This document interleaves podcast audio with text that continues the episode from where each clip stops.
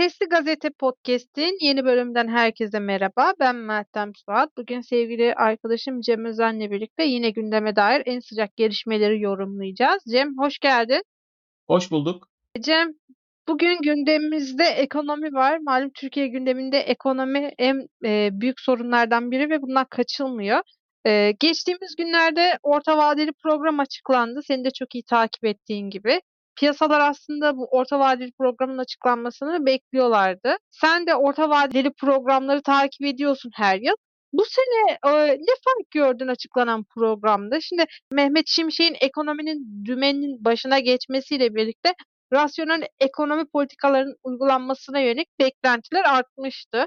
E, orta vadeli programda buna yönelik işaretler var mı? Mehmet Şimşek işin başına geçtikten sonra son 5 yıldır uygulanan ve teknik bir tabir kullanmak yerine abidik gubidik diye tanımlayacağım bir ekonomi politikasının ardından daha kabul edilebilir, kural kitabına uygun politikaları benimseyeceğini açıkladı. Piyasanın da beklentisi buydu. Orta vadeli programı piyasalar bekliyordu. Bence biraz da biraz şişirilmiş bir beklentiydi. Yani evet orta vadeli program önemli. 3 yıllık yol haritası çiziyor. Fakat geçmişteki OVP'lere baktığımızda inanılmaz bir fiyasko özellikle son 5 yılda yaşandığı için oradan gelen rakamların ne olmasından çok, oradaki rakamların sonucundan çok, oradaki rakamlardan çok nasıl bir politika izleneceğine dair işaret vermesi açısından önemliydi. Yoksa mesela 2020'nin sonunda açıklanan bir OVP vardı. 2021-2023 OVP'si. Mesela 2023 enflasyon hedefi 4.9'du. Yani tam bir fiyasko, tam bir komedi baktığımız zaman. Her yıl açıklanır. İş dünyası çok iyi oldu der. Çok önemli bir OVP oldu der. Hükümete yakın kaynaklar şişirir. Böyle şişirip şişirip biraz da komik oluyor. Yani çünkü bu her yıl yenileniyor. Bir 3 yıl atarak gidiyor. Diyelim ki şimdi 2026 için tahminler, beklentiler var. Yani bir yıl sonra 2024'te açıklanacak o 2026 beklentileri çok değişecek mesela. Ve her yıl böyle oluyor. Buna rağmen her yıl çıkıp aynı insanlar aynı şeyleri söylüyorlar. Yol haritamız belli, yapacağımız iş belli, şu bu diye. Ama her zaman söylüyoruz. Türkiye 2012'den beri 10 yıldır yerinde sayan hatta geriye giden bir ekonomi. Bu yıl OVP'nin özelliğine baktığımızda aklı başında insanların ortak yorumu şu oldu. Son yıllarda açıklanan OVP'ler yerine daha ayağı yere basan, daha gerçekçi, daha öngörülebilir tahminler olduğunu söylüyorlar. Yani bundan önceki yıllarda biz ölüyorduk ama ölüyoruz demiyorlardı. Şimdi bu program diyor ki biz ölüyoruz evet. Yani bu bakımdan bir kesimde gene alkışlıyor. Aa ne güzel söyledi. Ölüyoruz bak öncekiler ölüyoruz demiyordu. Bu ölüyoruz diye açıkladı. Tamam da ölüyoruz yani. Böyle bir durum var. Rakam rakam bakmak lazım. En önemli rakam, en beklenen rakam tabii ki enflasyon. Bu yıl için %65 yıl sonu enflasyonu tahmin ediliyor. Bu şundan dolayı önemli. Daha önceki tahmin OVP açısından söylüyorum. 24.9'du. Şu an 65'e çekildi. Gerçi Merkez Bankası bunu daha da yukarı çekmişti. 58 yapmıştı. Merkez Bankası'nın yıl sonu enflasyon tahmini 58'di. OVP'de 65 oldu. Geçtiğimiz yıl 80'lere vurmuştu biliyorsun enflasyon. Bu durum şunu gösteriyor. Enflasyon yüksek kalacak. Yani bu yıl açısından enflasyon yüksek kalacak. Önümüzdeki yılların tahminlerine baktığımızda gelecek yıl 33'e düşüyor. Çok önemli bir düşüş. Sonraki yıl 15.2, 2026 içinse 8.5 enflasyon. Yani tekrarlarsam 2024 enflasyon hedefi 33, 2025 enflasyon hedefi 15.2, 2026 hedefi 8.5. Hadi 25-26'yı geçelim. Dediğim gibi 2 yıl uzun süre çok şey değişeceği için ama 2024 için 33 tahmini yürütmeleri çok ciddi bir düşüş. Bu düşüş için çok önemli tedbirlerin alınması lazım. Yani orada artık tercih seçeneğiniz yok. Tüm önlemlerin sert şekilde alınması lazım. Bu orana düşmek istiyorsa. Çünkü enflasyon yani şu kabul edilmeli ki kendi kendine düşen bir şey değil. Bunu ben biraz diyete benzetiyorum. Yani kilo vermek isteyen insanın kilo vermek için bir şey yapması lazım. Bir bedel ödemesi lazım. Hani bizim halk arasında tabir vardır. Dikkat ediyorum yediklerime. Ya bu olabilir, dikkat edebilir insan ama dikkat ederek kilo kimse vermez. Yani dik- dikkat etmek ancak kilonu korur. Kilo vermek için diyet yapman lazım. Veya farklı bir bedel ödemen lazım. Spor yapman lazım belki. Ve ikisini de belki. Şimdi 65'e 33'e düşeceksek önemli adımların atılması gerekiyor. Hemen buradan büyüme tahminlerine geçiyorum. Bu yıl için büyüme tahmini 5'ten 4.4'e düşürülüyor. Depremden dolayı böyle olduğu belirtiliyor belgede. 2024 büyüme oranı 4, 2025 4,5, 2026 %5. Yani burada şunu söylemek lazım. Büyümeden de taviz verilmiyor. Normalde enflasyonu bu derece düşürmek için önemli tedbirin alınması lazım. Büyümeden feragat edilmesi lazım. İç talebin kısılması lazım. Ekonominin soğutulması lazım. Büyümeye bakıyorum. Türkiye gayet %4 büyüme koymuş 2024'de. Yani burada ya bu da yapılabilir belki ama bunun nasıl yapılacağı konusunda, hangi tedbirlerin alınacağı konusunda jenerik cümlelerden başka bir şey yok. Yani özel olarak ne yapılacağı, nereye ağırlık verilebileceği konusunda bir bir o yönde bir yol haritası yok. Tahminler var. Mesela herkes faizin yükseltileceğini tahmin ediyor. Yani daha da yükseltileceğini tahmin ediyor. O konuda frene basılarak çünkü bu kadar bir düşüş sağlanamaz. Bu bakımdan orada böyle bir e, çelişki var. Çoğu uzman bunu dile getiriyor. Baktığımızda işsizlik oranına bakıyorum. Bu yıl için 10.1, sırasıyla sonraki 3 yıl için 10.3, 9.9, 9.3.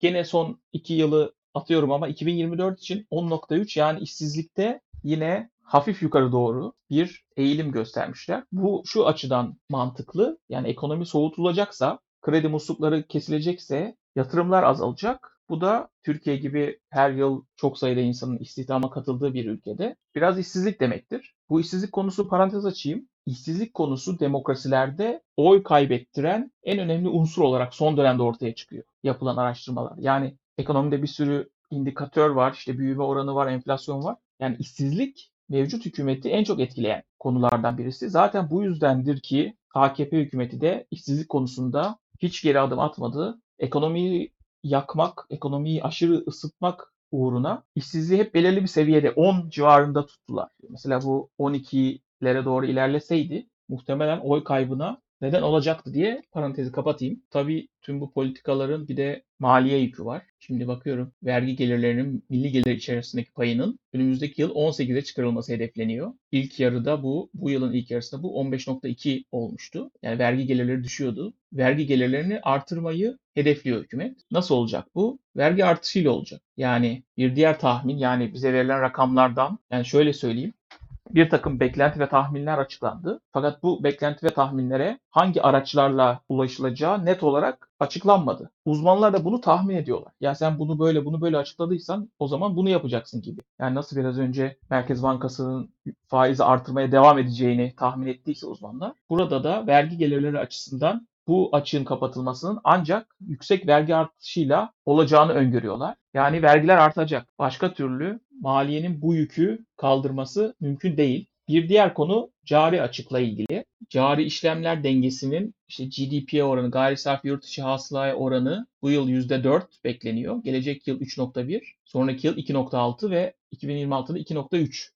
Yani biz daha çok ihracat yapacağız ve ithalatımız kısıtlanacak böyle bir ivme öngörüyorlar. Burada önemli bir engel var. Dünyada sıkı para politikası uygulanıyor. Önümüzdeki yılda devam etmesi bekleniyor. Yani dışarıda çok talep eden bir dünya yok. Siz ihracat yapmaya çalışacaksınız, ihracatı artırmaya çalışacaksınız ve mevcut teknoloji ve katma değer yapınızı koruyarak yani 1-2 yılda artıramayacağımıza göre bunu. Böyle bir engel var. Ya yani dünya sizden mal talep etmiyor. Dünya sizden mal talep etmiyor. O yüzden bu da bir dış etken olarak önümüze çıkıyor. Şimdi Cem, e, orta vadeli programdan söz ettik. Sen vergiden bahsettin. Şöyle ilginç bir açıklama daha ekleyeyim ben.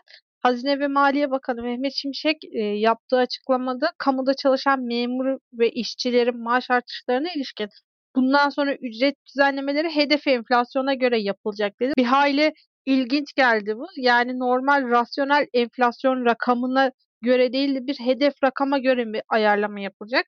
Bir de e, şöyle bir şey de var. Hani biz e, rasyonel ekonomiden bahsediyoruz. Enflasyonun hedef rakamlarından söz ediyoruz.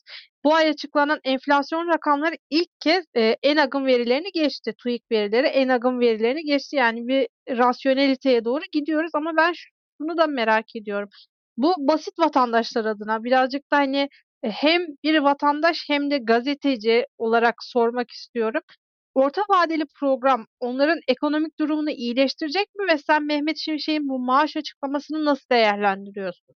Seçim ekonomisi uygulandı bu yıl. Hem de çok fena. Memur maaşları absürt şekilde artırıldı. Kamu maliyesine doğrudan etkisi olmayan asgari ücretler de yine mevcut ekonomik şartlar düşünüldüğünde yüksek bir artışa maruz bırakıldı. Bunlar hep seçimi kazanmak içindi. Seçim bitti artık. Örneğin emeklilere zam konusu gündemdeydi. Çok düşük kaldı emekli maaşları. Fakat bu sene yapılmayacağı, önümüzdeki yılın başına yapılacağı diye atıldı bu. Ya böyle bir sürece gireceğiz. Yani kamu maliyesi artık sıkılaşmak zorunda. Memurlara zam o yüzden kısıtlanacaktır. Biraz da yani memurlarla konuşuyor gibi hayal edersek ya alacağınız zammı aldınız bu yıl zaten. Siz birazcık duracaksınız 1-2 yıl diye bir uyarı olarak okuyorum. Yani Türkiye seçim ekonomisinde yaptığı hataları bedelini sonra yine kendisi ödüyor. Sağlıklı bir ekonomiye kavuşmak yerine popülist ekonomi politikalarıyla geldiğimiz noktada bu. Peki yani şunu da merak ediyorum aslında bence. Şimdi e, memur kamuda çalışan memurlara ve kamu işçilerine hani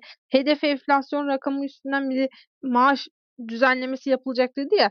E, devlet sürekli asgari ücrete artış yapıyor. Yılda iki kere asgari ücrete neredeyse zam geliyor.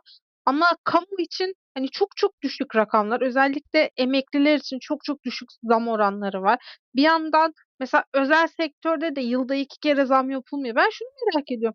Asgari ücret diye yılda iki kere, üç kere zam yapılırken günümüzde neden kamu işçilerine yani görece eğitimli kesime bu kadar düşük zam yapılıyor ve neden hedef enflasyon rakamı üstünden zam yapılacağını söylüyor Ekonomi Bakanı? Yani memurları birazcık gözden mi çıkarmış oluyor bu durumda? Çünkü para onun cebinden çıkıyor. Asgari ücretin artması doğrudan kamu maliyesiyle ilgili olan bir şey değil. Özel sektöre topu atıyor. Orada bir dengeyi koruması lazım sadece. Dolayısıyla bundan sonraki dönemde söylediğim gibi memur maaşları geçtiğimiz dönemde maliyeye büyük yük getiren memur maaşları çok artırılmayacak. Maliyeye yük getiren bir diğer şey de EYT'ydi. Milyonlarca kişi emekli yapıldı. Yani korkunç bir şey. Türkiye'nin sonraki 5 yıl, 10 yıl, 15 yılı prangaya vuruldu. O kadar ağır bir şeydi. Ondan dolayı da emekli maaşları konusu da yine o yüzden yeni yıla atıldı. Yani oradaki olay aslında hep diyoruz ya Türkiye'de iki ekonomi var artık. Bir Erdoğan'ın ekonomisi bir de Türkiye'nin ekonomisi. Orada Erdoğan'ın ekonomisini bozacak şeylerde bir fren var. O yüzden kasadan para daha az çıkacak. Öyle gözüküyor.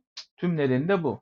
Peki e, Cem teşekkür ederiz. Manşetimizi atmadan önce e, eklemek istediğin farklı bir yorumun var mı? Hayır. Sesli Gazete'nin bir bölümün daha sonuna geldik. Bugün Sesli Gazete'nin manşetinde orta vadeli programın hem basit vatandaşı nasıl etkileyeceğini hem de e, neler getireceğini konuştuk Cem'le.